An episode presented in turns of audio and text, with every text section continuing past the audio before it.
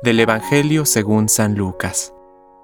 Al oír estas palabras, uno de los invitados le dijo, Feliz el que se siente a la mesa en el reino de Dios.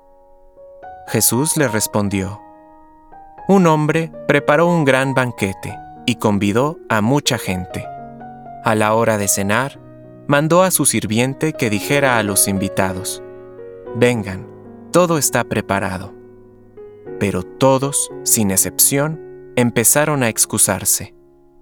El primero le dijo, Acabo de comprar un campo y tengo que ir a verlo.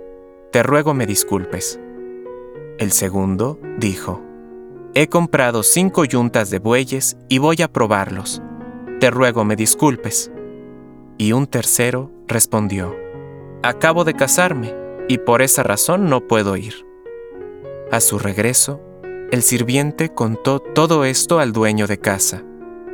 Este, irritado, le dijo, Recorre enseguida las plazas y las calles de la ciudad, y trae aquí a los pobres, a los lisiados, a los ciegos y a los paralíticos.